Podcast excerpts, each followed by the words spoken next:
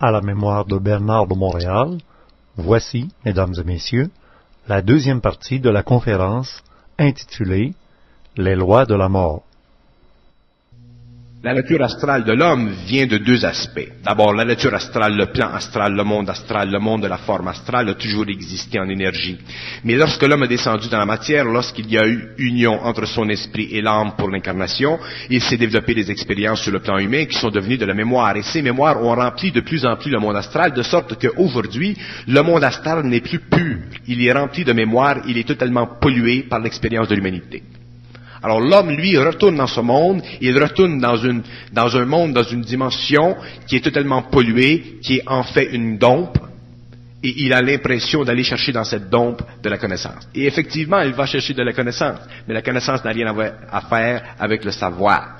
La connaissance, c'est une illusion. C'est pour ça que je dis, le vrai, le faux, le bien et le mal sont des dimensionnalités, sont une polarité de la connaissance. Lorsque l'homme rentre dans le monde mental, il est au-dessus du bien et du mal, du vrai ou du faux. Il est dans le savoir, c'est-à-dire qu'il peut comprendre parfaitement la fonction, les lois de cause et d'effet qui couvrent le bien, le mal, le faux, le vrai, et ainsi de suite. Est-ce qu'il serait logique de croire que toute religion tue l'homme, le ramène continuellement dans le monde de l'astral? C'est-à-dire que les religions ont une fonction. Les religions, les systèmes philosophiques, ésotériques, tout ce que l'homme a eu durant l'évolution a eu une fonction. L'homme devait être enseigné.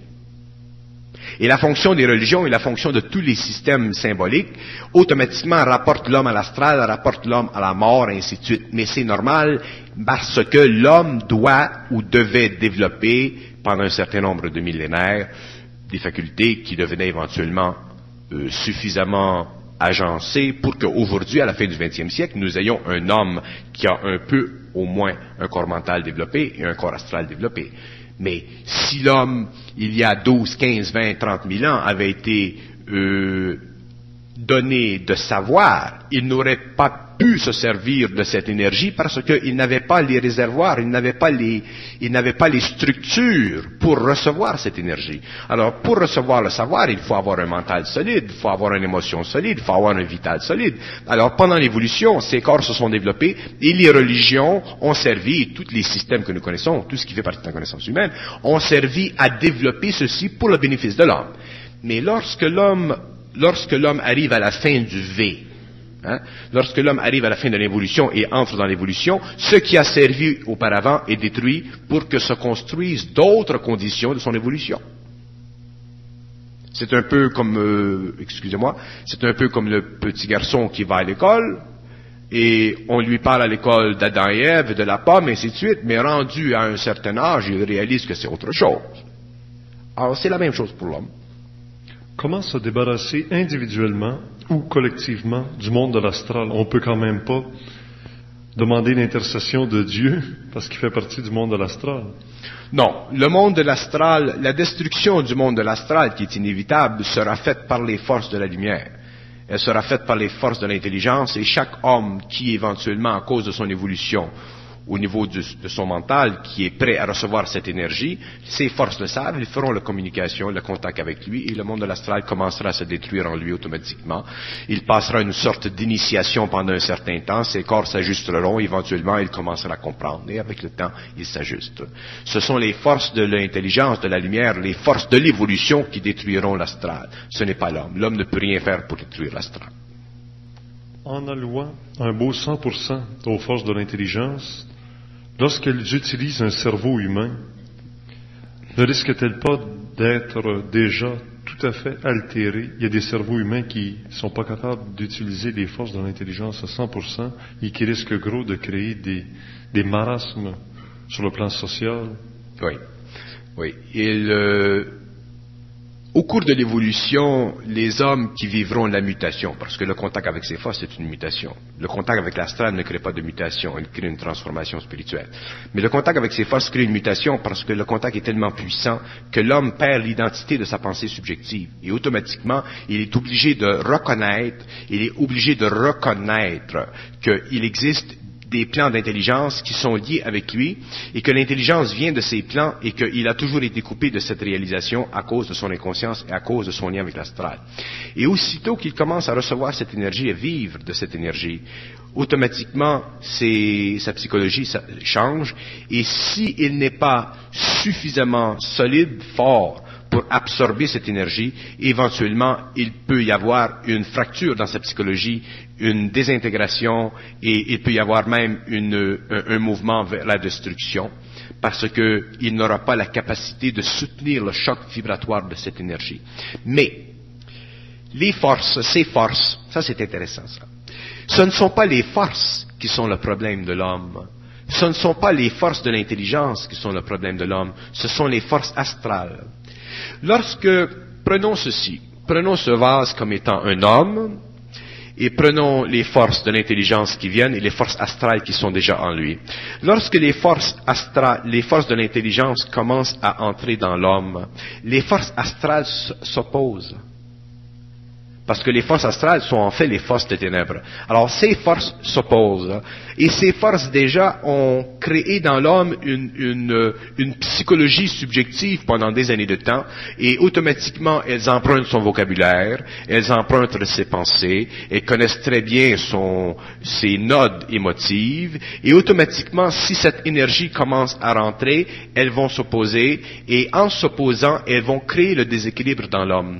Mais si l'homme, il est jeune, admettons, je prends le cas de ma famille. Moi, j'ai une petite fille qui a aujourd'hui 9 ans. Et depuis qu'elle est au monde, je la suis. Et quand elle est arrivée à l'âge de 7 ans, je lui ai fait prendre conscience de ses forces en elle.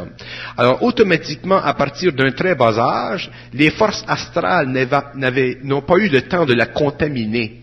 De sorte que cette force entre en elle, et elle parle avec ses forces comme si c'était absolument normal et naturel. Et c'est tellement universel que moi-même, souvent, je lui demande conseil et on me répond à travers elle. Alors, je peux me fier complètement à ma petite fille parce que je sais qu'elle est en communication avec des forces qui sont lumineuses au lieu de forces qui sont astrales. Mais elle n'est pas contaminée. Tandis que nous, les hommes, lorsque nous avons 20 ans, 25 ans, 30 ans, 40 ans, 45 ans, que nous appartenons à une vieille société, automatiquement, ces forces nous ont tellement pollués, nous avons tellement une psychologie qui est fondée sur la crainte, l'inquiétude, nous avons tellement aucune centricité dans l'ego, que aussitôt qu'il y a confrontation entre ces deux énergies, automatiquement, celles-ci vont combattre. Alors, c'est pour ça qu'à un certain moment, d'ailleurs, c'est pour ça que je fais des séminaires. Parce que moi, étant dans cette énergie, c'est facile pour moi de savoir ce qui se passe dans la tête d'une personne. Alors, automatiquement, ces énergies-là, ces forces, je peux les retarder parce qu'elles ne peuvent pas me mentir. Alors, éventuellement, je les brise, et lorsque je les brise, ça facilite la pénétration des forces créatives dans l'homme, et après un certain moment, lorsque l'homme s'est ajusté, il est en aisance. Mais, il y aura au cours des siècles des écoles, il y aura des centres, des écoles, il y aura des psychologies, il y aura des psychologues, il y aura des gens qui connaîtront cette loi, cette énergie, qui sauront travailler avec ces forces et qui pourront enseigner aux gens qui sont affectés encore par l'astral. Et petit à petit, ces gens-là seront dépollués et éventuellement, ils seront dans leur énergie et éventuellement, il y aura fusion entre leur ego et l'énergie créative universelle et l'homme commencera son évolution vers la conscience supramentale. Ça pourrait-il que de mettre de côté des livres comme la Bible et même d'arrêter d'étudier l'histoire ancienne de l'humanité avec l'orgueil politique de chacun des pays et tout le reste, ce serait déjà un bon commencement de dépollution? Non. Non, parce que tout ce qui existe sur le plan matériel est bon. La Bible est très bonne, les livres qui existent sont très bons, et ainsi de suite. Il y a des hommes, prenons la Bible. Regardez aux États-Unis. Aux États-Unis, il y a un mouvement évangéliste. Bon. Alors, le mouvement évangéliste, quand on est dans l'intelligence, quand on n'est pas dans la polarité des opinions, quand on s'occupe simplement de voir un fait tel qu'il est, ce qu'il fait, nous voyons qu'il y a aux États-Unis un peuple spirituel et qu'il y a des masses, de très grandes masses de gens qui ont besoin, qui ne peuvent comprendre émotivement et mentalement que cet outil qui est la Bible. On ne peut pas leur enlever ceci. On ne peut pas enlever à un mormon sa chose, au témoin de Jéhovah son outil. On ne peut pas enlever à l'homme l'outil dont il a besoin dans son expérience. Si l'homme évolue, parce que la vie se charge de tout. Si l'homme évolue et si il est dans sa vie, dans sa destinée un jour, de rencontrer des hommes qui peuvent le faire aller un peu plus loin, cette destinée sera remplie et l'homme rencontrera ces hommes. Alors il ne faut pas enlever à l'homme ce qu'il a, même si nous savons que ce qu'il a est un outil qui est temporaire et qui un jour sera compris dans un esprit beaucoup plus vaste. Parce que les hommes, vous ne pouvez pas comparer votre situation à vous aujourd'hui avec la situation d'un homme dans le monde qui n'a jamais eu contact avec des idées un peu plus marginales. Les hommes ont besoin de tout ce qu'ils ont et naturellement, s'ils sont peu près de l'intelligence pure et qu'ils sont très près de l'astral, d'un astral spirituel puissant, ils seront très attachés à ces outils et ces outils, nous ne pouvons pas leur enlever. Ce sont les forces de vie qui éventuellement leur permettra de rencontrer d'autres individus qui auront une sorte d'influence bénéfique chez eux, qui pourront leur montrer telle chose et s'ils ont la capacité d'aller plus loin, ils iront et s'ils n'ont pas la capacité, ils demeureront avec leurs outils, ils reviendront par incarnation et ils devront continuer leur évolution plus tard. Le monde de l'astral se sert des religions. Mais oui, effectivement, la religion pour le monde de l'astral, c'est sa force maîtresse. Regardez les projections astrales des saintes, les projections astrales des Christs qui pleurent et des vierges qui pleurent dans les différents pays. Mais où? Dans les pays sous-développés. Alors, la Vierge se présente à Mexico, elle se présente au Guatemala, elle se présente en Italie, elle se présente en Irlande. Elle ne se présente pas à New York. Elle ne se présente pas à Paris. Elle se présente là où il y a des gens qui peuvent bénéficier d'un soulagement astral et ça fait partie des activités de service du monde astral. Lorsque nous parlons du monde astral, il faut réaliser qu'il y a des activités positives dans le monde astral comme il y a des activités négatives dans le monde astral. Mais ce que l'homme comprendra un jour, c'est que lorsqu'il est dans l'intelligence, ce qui est positif et ce qui est négatif doit être synthétisé, contrôlé, neutralisé par une autre fonction de l'intelligence. Parce que c'est seulement l'intelligence qui est neutre de l'émotion qui peut se servir du positif et du négatif. Si l'homme n'est pas dans son intelligence, il est assujetti soit au positif ou au négatif à cause de son émotivité. Et c'est là l'ignorance. C'est là l'ignorance. L'ignorance se sert soit du positif ou soit du négatif. Lorsque l'homme est dans l'intelligence, il peut voir la valeur du positif, il peut voir la valeur du négatif sur le plan cosmique, mais lui n'en souffre pas et il n'en est pas rendu ignorant. À la mort, l'âme va dans le monde de l'astral et l'esprit va dans un autre monde. Vous nous avez dit tantôt qu'il était étudié, on vérifiait, on prenait beaucoup de temps avant de le retourner. Il est pris en charge par des êtres d'intelligence pure. Cet esprit revient dans un corps. Vous dites, vous avez empêché votre petite fille de tomber dans le piège de l'astral. Peut-on dire qu'elle n'a pas d'âme? Pardon? Peut-on dire qu'elle n'a pas d'âme? Qu'elle n'a pas d'âme? On peut dire qu'elle n'a presque pas d'âme. Elle n'a presque pas de mémoire d'âme. Parce que sa mémoire d'âme, elle est toujours sous le contrôle de son intelligence. Je vous donne un exemple. Elle va à l'école. Et un jour, la sœur, elle m'a dit que si on fait des choses qui ne sont pas bien, le petit Jésus pleure. Bon. Alors, j'ai dit, moi, je suis toujours neutre. Je ne prends jamais de position, même en public. Alors, j'ai dit, tu penses-tu que le petit Jésus, il pleure? Et elle me dit non. Moi, j'ai dit, pleure pas. Vous comprenez? Alors, c'est d'elle.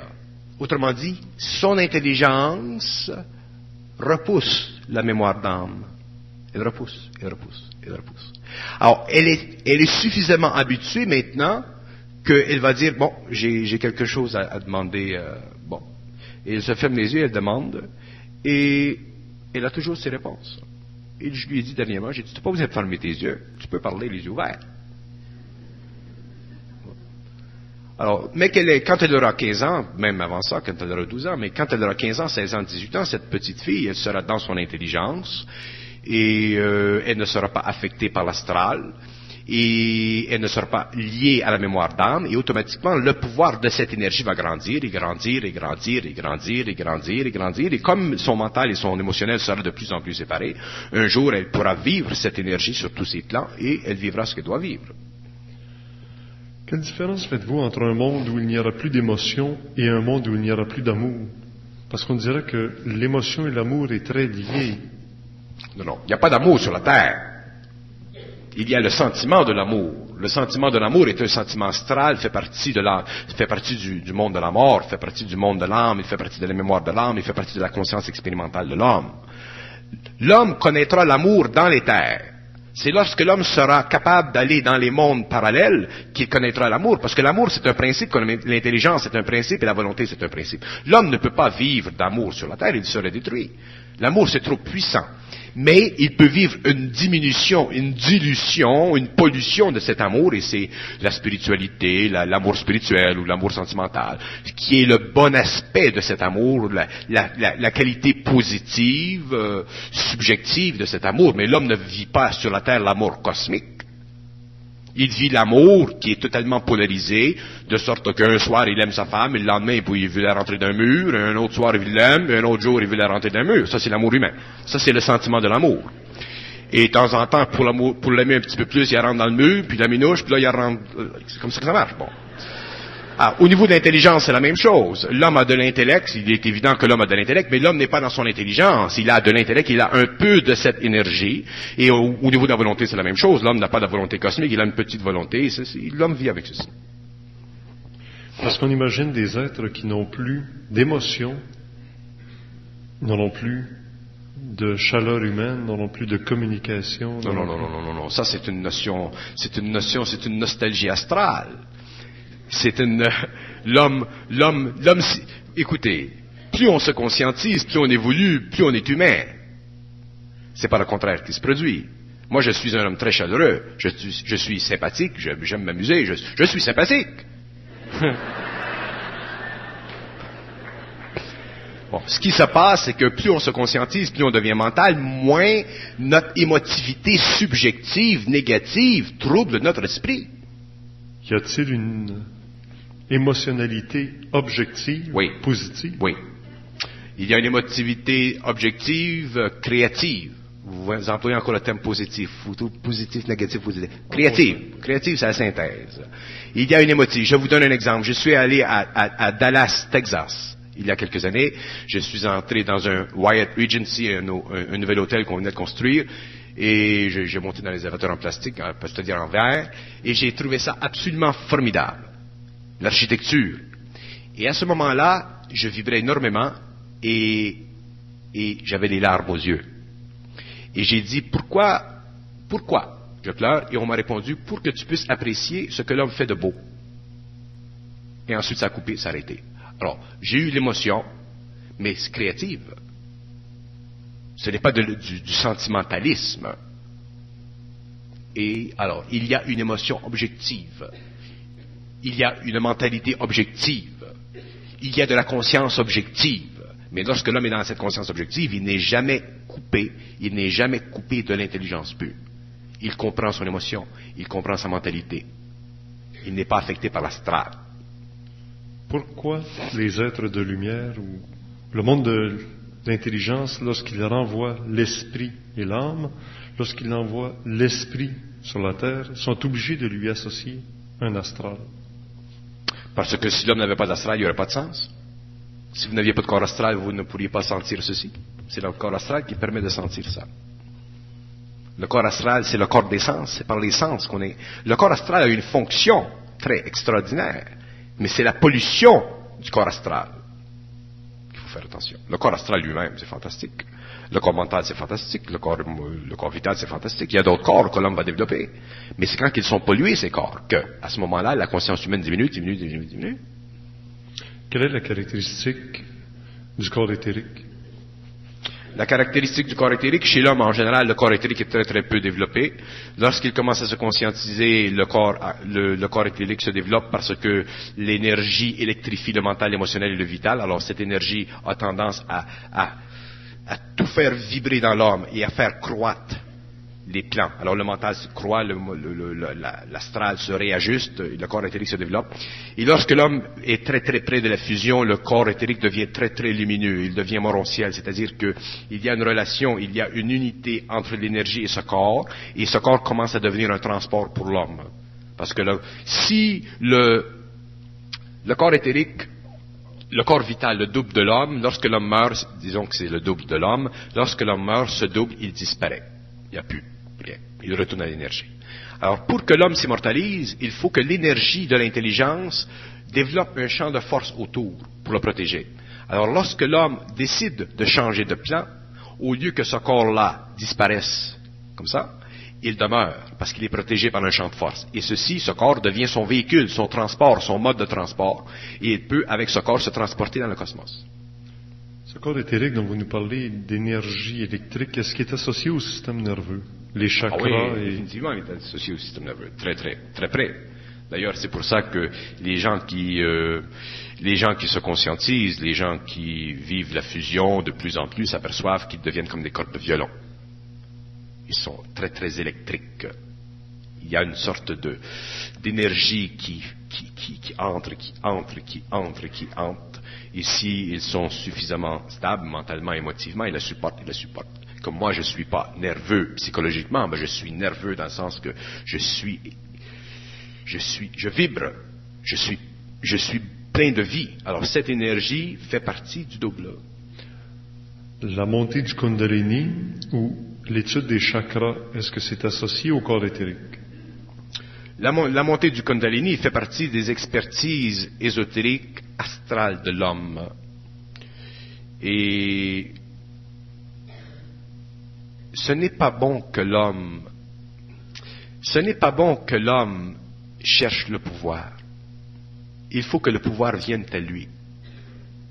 Si l'homme cherche le pouvoir à cause de son ego, qui fait partie de l'évolution, qui fait partie encore de la mémoire d'âme, automatiquement, ce pouvoir va lui servir d'expérience, mais ce pouvoir ne sera jamais créatif. Il sera simplement pour lui.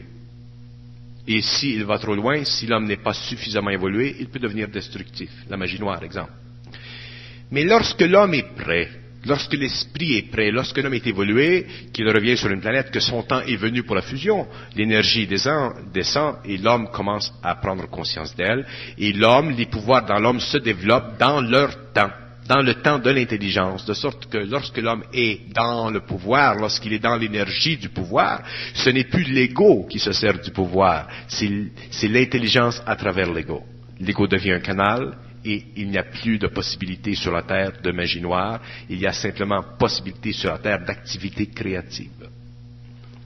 Est-ce que de révéler déjà ce qui est dans le monde de la mort va déjà reculer les forces de pénétration du monde de l'astral? Non, parce que moi, quand je parle, il y a un temps. Quand je dis quelque chose, il y a un temps. Et quand je le dis, c'est le temps. Et comme c'est le temps, ça passe. Alors le monde, il y a des choses que je ne dirai pas, pour empêcher que certaines forces dans ces plans utilisent ce que je dis, mais il y a des choses que je dis parce que tout est enregistré dans ces mondes. Moi, lorsque j'explique le monde de la mort à des morts, les morts apprennent le monde de la mort. Et comme ils apprennent le monde de la mort, ils apprennent à comprendre leur situation et ça leur permet à eux de sortir plus rapidement de la prison du temps et de continuer à évoluer. Et sans ça, ils peuvent demeurer là pendant très très longtemps, surtout s'ils sont bien. Avez-vous même comme tâche de libérer les morts du monde de la mort? Non. Ça fait partie de la parole. La parole, c'est un pouvoir. Alors, la parole est un pouvoir lorsqu'elle est parlée, engendre sur les plans astraux des vibrations, et les êtres qui sont sur les plans suffisamment évolués comprennent très bien ce que ces paroles veulent dire, ils réalisent très bien ce que ces paroles veulent dire, et un homme qui communiquerait avec eux recevrait de l'information venant d'eux vis-à-vis ces paroles, et cet homme verrait que ce que je dis, c'est comme ça. Alors, graduellement, même le monde de l'astral va être dépollué. Oui, le monde de l'astral va être dépollué et les esprits seront éventuellement libérés pour revenir. Les morts doivent se réincarner. Ils doivent revenir à la matière pour qu'il y ait fusion avec la matière, pour que la matière se spiritualise, autrement dit qu'elle monte en vibration. Alors, les morts doivent un jour revenir. Mais il y a des morts qui sont extrêmement pénalisés dans leur expérience. Vous avez le cas de ce type en Angleterre, là, je me rappelle plus de son nom, qui reçoit des messages sur les murs, on écrit sur les murs, c'est réellement un phénomène de poltergeist. Et il reçoit des messages sur les murs, on peint sur ces murs, on salit ces murs, et le type qui communique avec lui ne veut pas croire qu'il est mort. Lui, pour lui, c'est encore 1745, et il y a encore des charrettes dehors, l'avion pour lui, et il croit que Matthews, il croit que Matthews lui ment quand il lui dit on a des avions qui font 1000 milles à l'heure, qu'on a des automobiles, qu'on peut aller de Londres à Paris en quelques temps. Il croit, il se fâche et il salit tous ses murs. Alors, il y a des êtres dans le monde de la mort qui sont réellement enculés, c'est ça le mot? Et la résurrection des corps à la fin des temps. Donc, tous ces morts... La résurrection des corps à la fin des temps, il faut le prendre. La résurrection des corps à la fin des temps veut dire qu'à la fin des temps, il y aura contact entre l'homme mortel et des forces cosmiques, et l'homme ne sera plus assujetti aux forces de l'astral, et automatiquement... il pourra maintenir son corps matériel en vie. Ça ne veut pas dire que les morts vont ressusciter. Les morts sont morts et vont rester comme ça. Ça veut dire que les hommes, il y aura des hommes sur la terre qui auront le pouvoir de transgresser les lois de la mort, qui ont toujours été connues pendant l'évolution, parce qu'ils feront partie d'une nouvelle race. Alors, pour eux, ce sera très facile de transgresser les lois de la mort, un peu comme Saint-Germain l'a fait. Le comte de Saint-Germain. Et les morts resteront là où ils sont. Mais oui, parce que les corps matériels n'ont plus de fonction, parce que déjà nous sommes dans un nouveau cycle d'évolution.